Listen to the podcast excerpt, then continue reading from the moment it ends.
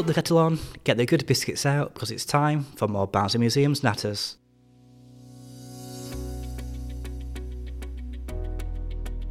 I'm your host, Michael, the Digital Engagement Curator at Barnsley Museums.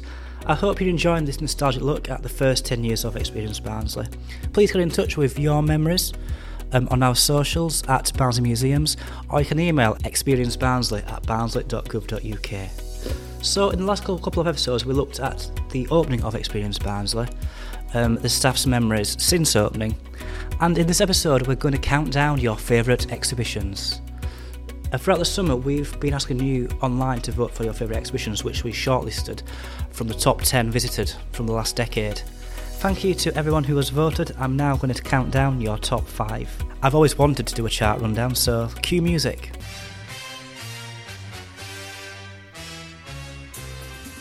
Here we go, pop pickers. In at number five is Tins Tins Tins, Barnsley Canister Company from 2019. New entry at number four, Service Please, the Barnsley British Cooperative Society from 2015. At number three from earlier this year is Tutankhamun. And just missing out on the top spot, at number two is I Grew Up in the 80s from 2020.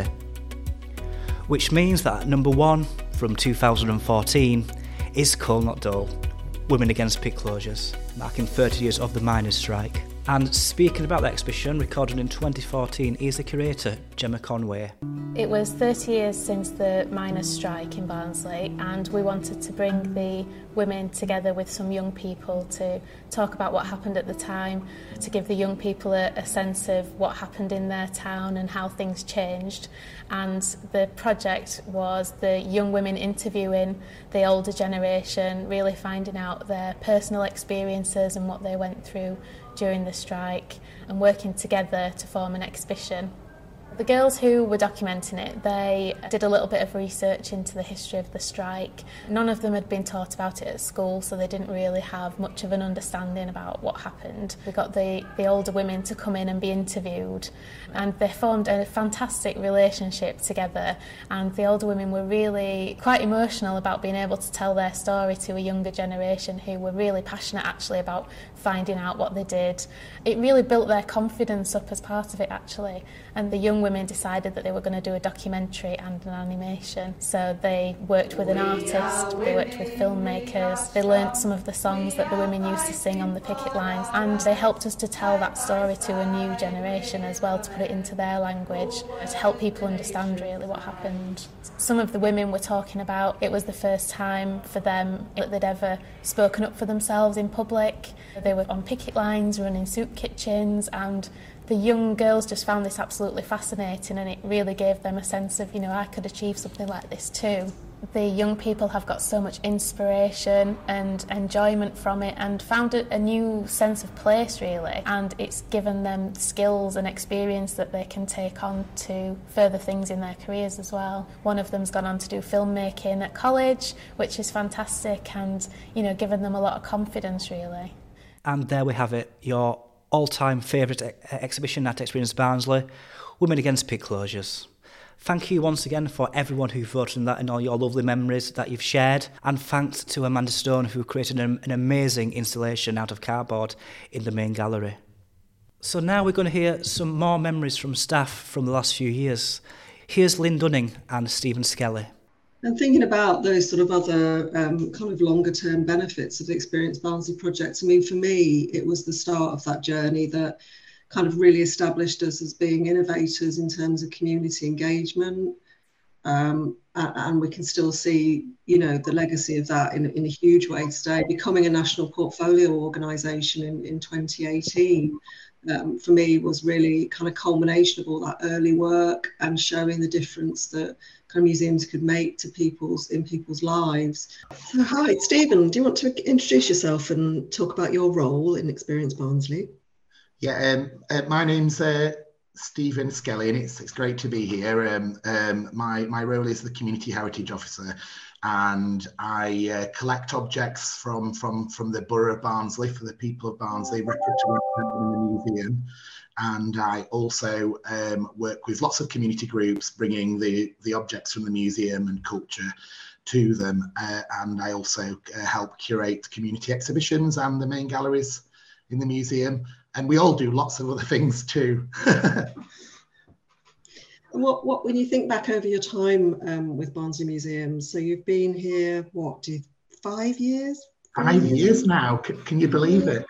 Yeah. So, um, yeah, it, it, it is still kind of my dream job. It's it's what I always wanted to do. I, I, wanted to do this job.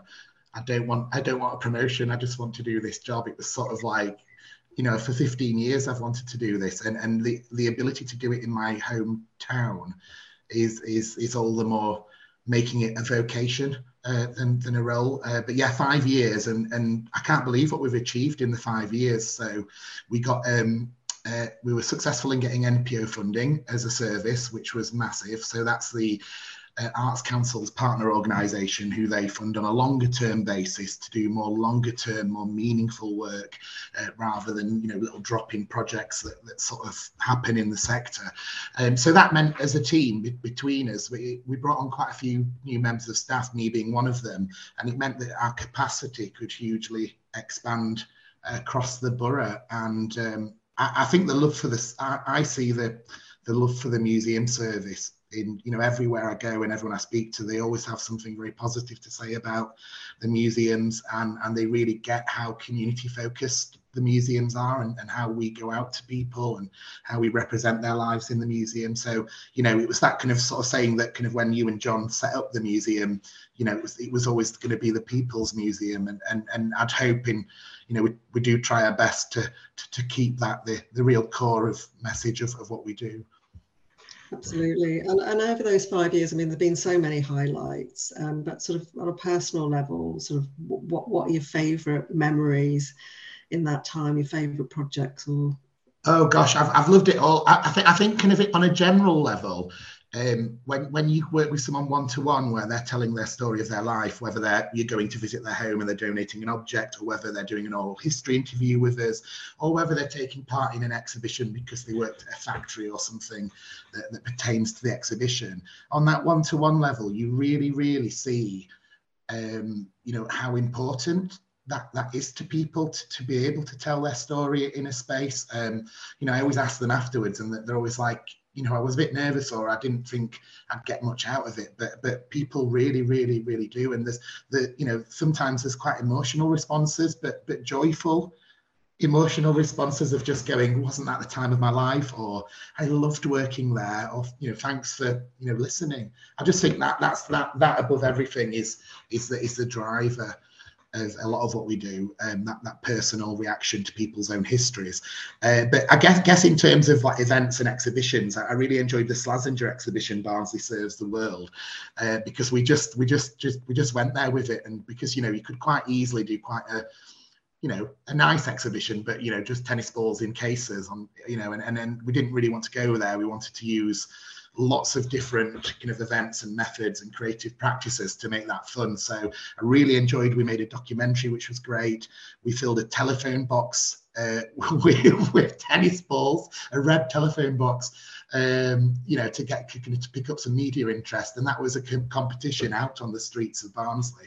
And we had several hundred people took part. Even dogs were picking up balls and taking part. So it's just it's those really fun things that bring the joy and the, the pleasure in working with these histories, um, I also loved the um, earlier on when, when I started, we were doing a, an exhibition about Barnsley Canister Company called Tins, Tins, Tins, um, that my colleague Alison curated, and, and kind of having me on board allowed for a lot more community sort of engagement because Alison was doing the you know the exhibition build and she couldn't you know she couldn't do that as well.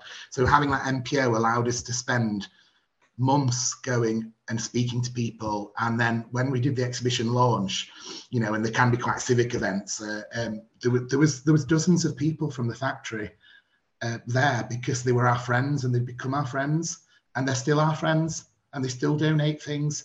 So so it's having that time to sit and give to people it's a virtuous circle. So, so you know, we, we don't struggle to collect. People come to us, but it's because we've done that work out there in the first place. But it was just it was just on the event, and I mean, it, it was the museum was too small for us to fit everyone in. So, can you remember we had to um we had to get get the the big uh, the big kind of uh, civic room in the council upstairs, and there were people popping out of the door so it's just it's just things like that. Um, also, quite funny things is when when we did a, a, World War One exhibition, um, Barnsley remembers, um, and we got a Vera Lynn uh, singer in into the museum to sing "We'll Meet Again," and it, it, was wonderful. But it was sort of like the middle of the day, um, and everyone came came out of the building going, "What's going on? What's going on? What's all this noise?" So we do like to have fun and disrupt a little bit. Great, and, and and the other side of your work, I guess, the NPO funding has has allowed sort of lots of groups to kind of call Experience Barnsley home, haven't they? So, uh, I mean, can you talk a bit about the the sort of impact that's had on the people that that come into the museum and use it on a regular basis with you? Yeah, the, I mean, the museum really is a, a place for history, but also a community centre now, um, and that that's really kind of taken off since NPO started. And that's not just me. There's there's that's the whole team. We have a we have an under fives group on Fridays. On Thursday, we have age related groups, a dementia group, Age UK, and they come in week on week. We've got um, a refugee group at the Youth Museum on Wednesdays, the U3A, uh, which is a, a group for kind of isolated older people, use the museum regularly and we have schools in too. So the museum and, and many other groups actually kind of uh, on an ad hoc basis. Uh, but so the museum, if you go in, it is busy with groups every day of the week, which is great. It's it's it's actually alive. The, the, the museum is alive. It's not a, a place of stuffy artifacts. It's it's used and it's really used. You know, it's really busy. Uh, we have settees now in the museum where people can sit in the winter they can keep warm or they can read books it's a safe place as well so people can come if they have any problems um, you know we, we, we had one visitor with you know she's quite quite severe dementia and she just keeps getting lost in town. And you know she, the only place she could remember was to go to experience barnsley. That's amazing. That that is really really lovely. Um, and you know I know I know the museums use groups, but I actually don't know any that have as many as we do on a weekly basis yeah i think it's really um, having a huge impact for people isn't it? And it's just that that sort of whole ethos of people being at the heart of everything we do. It's just really beautiful. And what's next steven? What are you oh gosh on? what's next? So we're rebuilding an area of uh, the museum in the corner called barnsley's chamber of treasures. Um, so that's going to have loads of curiosity stories treasures um, kind of funny stories, kind of unusual objects that you sort of go, what's that? And it's those sorts of objects that we get donated on a monthly basis that sort of don't quite fit in with the themes of the museum. The, the, the museum's zoned into, you know, home life and industry and, and culture and sport. So, so, but we do we do kind of have some objects that we've be we're dying to show people. But um, as all museums, you only really have limited space in the cases.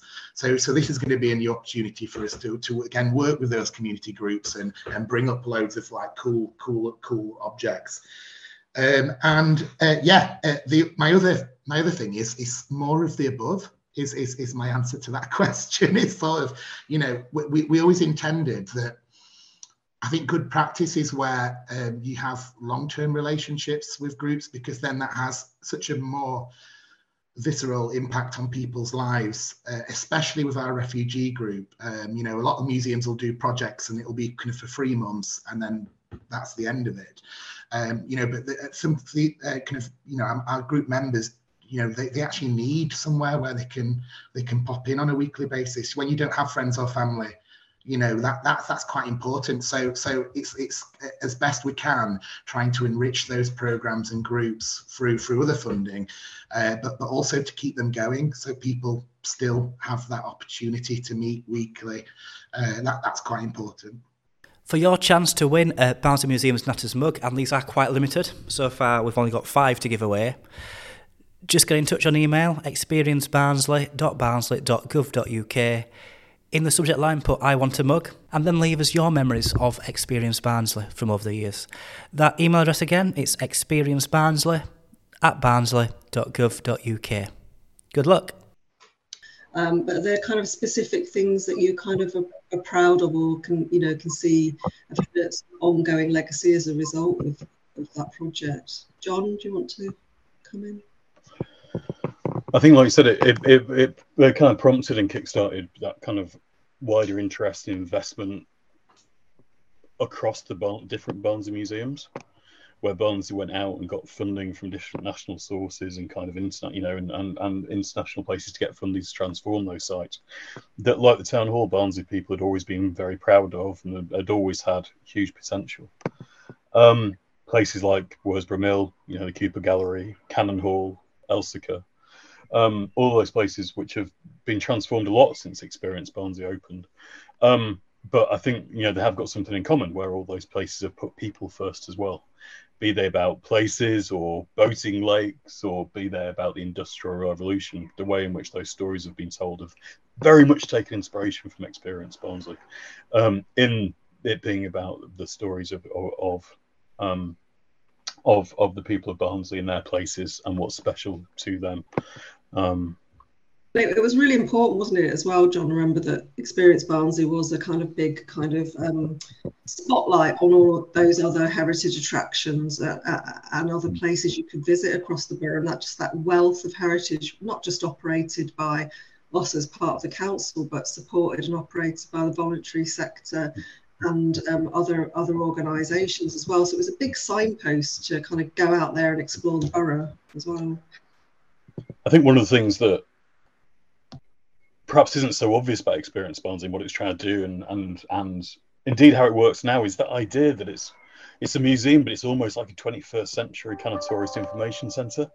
Mm. Um, should I say that again, Michael? Did this my computer just beep? Or I've got to say again now. Anyway, haven't I? The um, I think one of the things about Experience Barnsley, which perhaps isn't totally obvious, is in terms of how it was designed and how it works, even to this day, is about how it's almost like a 21st century kind of tourist information centre of sorts.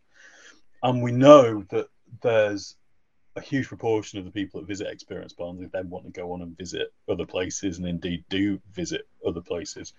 Because um, Barnsley is absolutely packed with amazing heritage sites and other things to do and get involved in. Um, but they've never really been a place to kind of bring all that together and say, go out and explore all these different places. And Experience Barnsley always did that, and it, and it continues to do that a lot.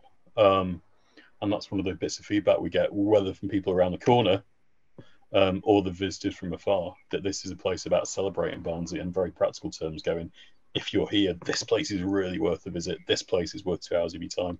Go and visit this place next time you're in Barnsley.